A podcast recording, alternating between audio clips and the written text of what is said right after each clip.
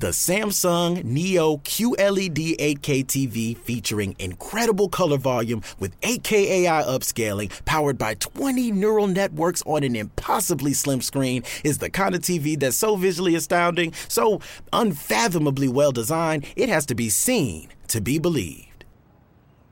Don't believe me? Well, okay then. Radio has its limits. Samsung Neo QLED 8K, unreasonably good. We've all spent more time with family lately. It can feel like old times, but your mind is on the future too, and what you can do to shape it. At Sandy Spring Bank, we work with clients to help them grow and protect their money with wealth management, trust services, and insurance so they can enjoy today and ultimately pass along their wealth. We believe real banking is a conversation. Let's talk about your dreams. Visit sandyspringbank.com/wealth. Wealth and insurance products are not FDIC insured, not guaranteed, and may lose value.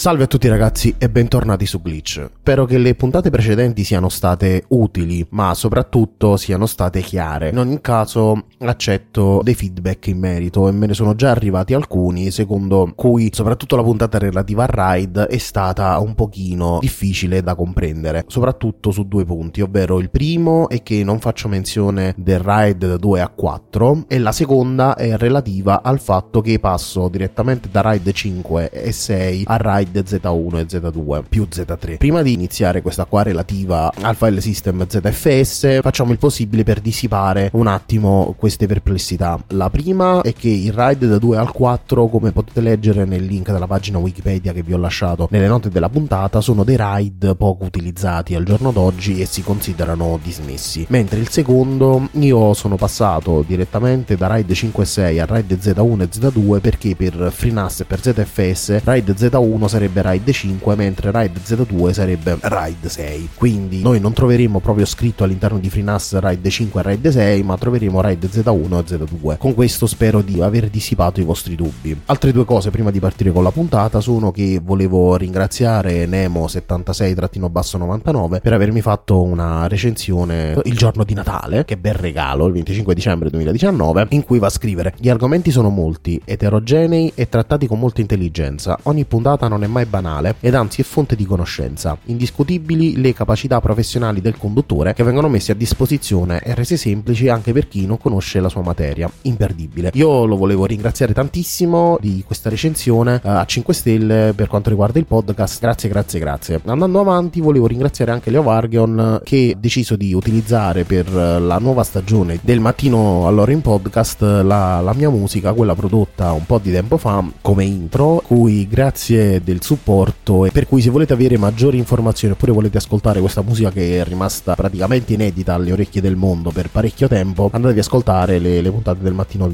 all'ora in podcast e vi lascerò il link nelle note di questa puntata. Finalmente possiamo partire con la puntata. Allora dopo queste premesse aver visto più o meno che cosa sono i ride andiamo ad affacciarci a quello che è il cervello di FreeNAS ovvero ZFS innanzitutto dobbiamo fare delle piccole premesse ovvero che ogni sistema operativo deve necessariamente avere un file system e i file system cambiano da sistema operativo a sistema operativo, seppur avendo delle logiche più o meno comuni. Un file system che cos'è? Sarebbe il meccanismo con il quale il sistema operativo va a immagazzinare i dati seguendo una sua logica, appunto la logica del file system su un dispositivo di archiviazione che possono essere memorie di massa come dischi rigidi, CD, eccetera. Innanzitutto quando noi parliamo di file system dobbiamo necessariamente porci una domanda, ovvero quella relativa all'affidabilità dei dati che il file system ha quando va ad immagazzinare i dati. Se voi andate a spulciarvi un pochino anche le pagine Wikipedia dei moderni, tra molte virgolette, file system, dei sistemi operativi consumer come Windows oppure Mac, andiamo a scoprire che i file system di oggi gestiscono in maniera davvero pessima i dati, ma soprattutto la loro affidabilità nel tempo.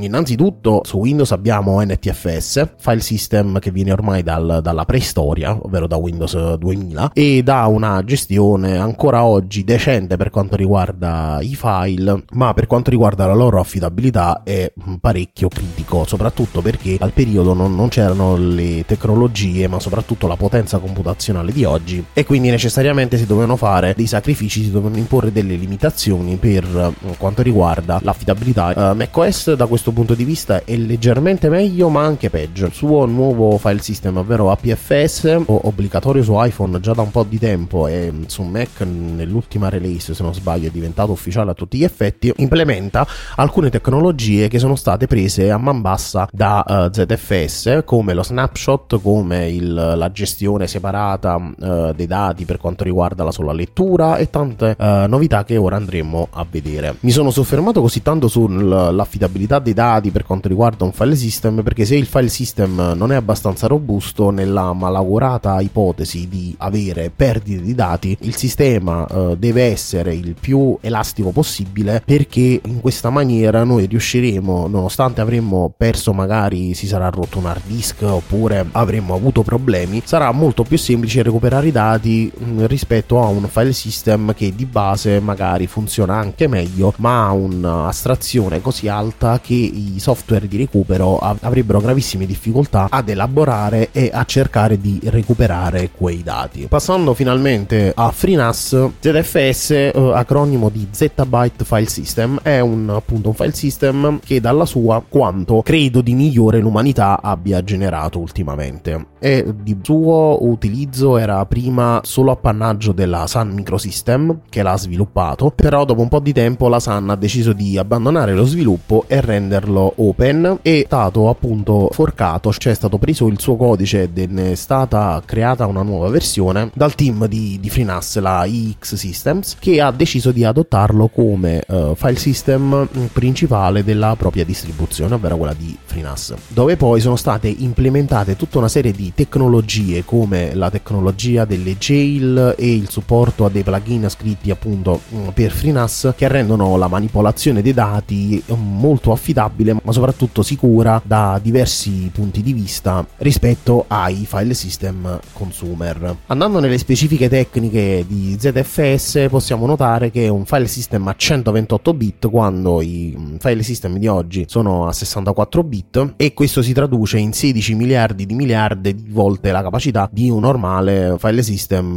a 64 bit appunto come NTFS APFS di Apple. I limiti di ZFS quando è stato concepito sono stati mantenuti volutamente così ampi da essere difficilmente o addirittura secondo il suo creatore mai raggiungibili da qui a molto molto tempo. Soprattutto perché ZFS è stato basato per girare su hardware di un certo rispetto e quindi si poteva prendere tutta una serie di libertà che i file system eh, consumer non possono proprio a causa dell'hardware non certificato e non eh, di una certa potenza rispetto a quello che di solito dovrebbe far muovere un server al giorno d'oggi. Infatti quando parliamo di zettabyte file system andiamo ad ragionare non più in giga intera ma in exabyte e in zettabyte, che sarebbero delle uh, unità di misura molto molto grandi per quanto riguarda uh, lo spazio. Infatti 16 exabyte è il massimo che un file può raggiungere su ZFS e la dimensione massima per quanto riguarda il pool dei dischi. Queste unità di misura ovviamente se andate a cercarle sulla scala appaiono praticamente in fondo e per quantificare sostanzialmente cosa sia un, uno zettabyte studi recenti fatti da Google all'interno del suo enorme impianto impianto server hanno stimato che eh, tutta Google, quindi tutto quello che possiamo vedere su YouTube, tutti i file che ci sono su Google Drive, qualsiasi cosa a che fare col motore di ricerca, l'intelligenza artificiale, la posta, eccetera, quindi un ammasso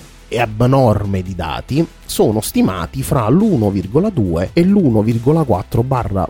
6 zettabyte. Di questa fonte è stata aggiornata al 2016 quindi stiamo parlando di che dannata potenza questo file system riesca a gestire. Come detto in precedenza, riesce a mitigare parecchio il problema relativo alla lentezza di come un dato viene immagazzinato all'interno di un sistema RAID. Questo perché essendo un file system copy on write, cioè significa che quando noi andiamo a fare tutta una serie di manipolazione dei dati, il file system non interpella i dischi, ma tutte queste modifiche le mantiene mm, caricate nella sua memoria RAM ed è per questo che più avanti vedremo che per farci il server domestico sarà altamente consigliata una RAM con controllo ciclico dell'errore. Proprio per questo riesce a mitigare in grandissima parte tutti gli svantaggi di quello che è un sistema RAID come il RAID 5 e il RAID 6. ZFS non si ferma qua perché oltre ad aver eh, queste caratteristiche va anche oltre, nel senso che lui utilizza oltre al sistema RAID un'unione di diverse tecnologie per per assicurarsi che i dati che vengono immagazzinati sui dischi rimangano quelli e non vengano corrotti durante il tempo, sia a causa delle tecnologie magari che invecchiano come gli disk che si possono rompere, danneggiare oppure creare degli errori eh, di lettura e scrittura oppure ehm, tutto questo relativo alle memorie RAM eccetera. Infatti lui oltre a basarsi su quello che è appunto il ehm, sistema di storage RAID, quindi con la generazione dei bit di controllo, va a generare un ulteriore checksum Sam quindi uh, va a fare un'ulteriore verifica e immagazzina quei dati in modo che se ci siano errori di lettura lui possa tranquillamente tramite un'operazione che si chiama scrub del disco può essere sia programmata sia a descrizione dell'utente andrà a ricercare appunto quei dati immagazzinati per sicurezza e farà il controllo di tutto il pool dei dischi andrà a correggere gli errori ove mai ce ne siano presenti. E poi vi presenterà un, alla fine un report dove avrà indicato uh, quanti errori trovato e quanti ne sono stati corretti e gli errori critici che non sono stati corretti e quindi possono portare a perdita del dato. Finora in, in 5 anni e mezzo per fortuna questo dato a me è rimasto sempre fermo a zero. Per fare lo scrub del disco ovviamente poi quando andremo ad analizzare FreeNAS e la sua interfaccia grafica vi farò vedere come sarà molto semplice uh, far partire lo, lo, scrub. Unica nota a margine è che uh, durante lo scrub ce lo avviserà anche FreeNAS con, con un avviso grosso tutto lo schermo si consiglia di non utilizzare in maniera intensa il server oppure di non effettuare operazioni intense perché i dischi saranno già impegnati in questa operazione molto pesante per il sistema ed infatti si consiglia o di effettuarla manualmente, quindi di farla partire manualmente oppure di programmarla quando il server non viene utilizzato magari di notte e poi a seconda di quanti dati eh, ci metterà più eh, o meno tempo. Per cui valutate tutte queste cose quando andate a fare lo, lo scrub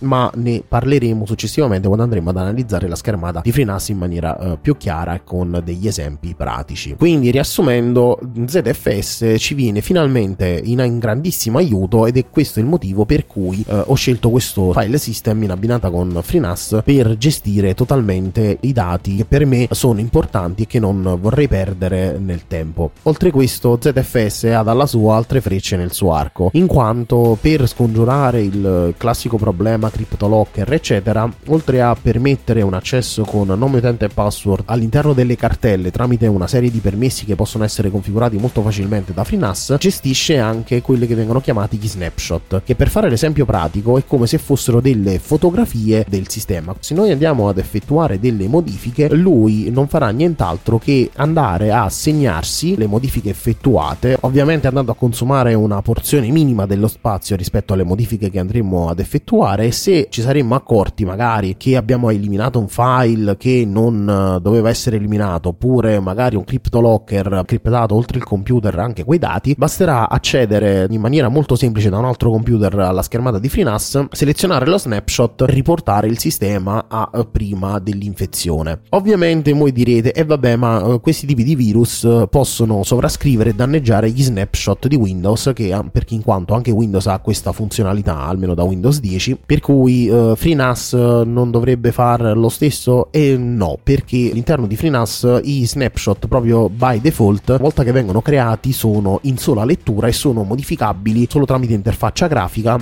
e soprattutto sono eliminabili solo con le credenziali di amministratore, che oltre a essere inserite nella, nella schermata di login all'accesso del server, quindi nella sua schermata di backend, per cancellare gli snapshot richiedono tutta una serie di, di passaggi e di scambio di chiavi che solo il sistema sistema e quindi solo FreeNAS può fare, per cui per quanto riguarda questo discorso gli snapshot sono al sicuro. E con questo la puntata si chiude sperando di avervi dato un'infarinatura maggiore sulle enorme potenzialità di quello che è ZFS e eh, FreeNAS in combinazione, soprattutto in relazione al corretto immagazzinamento e alla corretta gestione dei dati nel tempo. Ovviamente la classica domanda che ho già sfatato nella premessa ma che potrebbe ritornare fuori è quella del, del cloud come backup. Parte quello che vi ho già detto, ovvero per questioni di privacy, per questioni di connessioni e per questioni di mole di dati, oltre che per questioni di sicurezza, il cloud io, almeno per quanto mi riguarda, non la vedo una soluzione fattibile, ma potrebbe essere utilizzata come backup di secondo o addirittura di terzo livello per dei dati molto molto critici. All'interno delle note della puntata vi inserirò un link eh, di Backblades dove a un costo veramente basso potrete decidere di utilizzare il loro sistema di cloud storage come backup dei dati. Infine, ovviamente, ho scelto di consigliarvi Backblades proprio perché all'interno di FreeNAS c'è proprio la, l'autenticazione cloud direttamente dalla schermata con Backblades, per cui voi potrete indicare alcune cartelle, alcuni pool da backupparsi durante la notte in maniera ricorsiva ed automatica. Con questo spero di essere stato il più esaustivo possibile. Ovviamente, se avete problemi, feedback oppure, oppure dubbi relativi a questa o altre puntate, non esitate a contattarmi. Ringrazio ancora l'utente per la recensione e spero che nel prossimo futuro ne arrivi qualcun'altra. PS.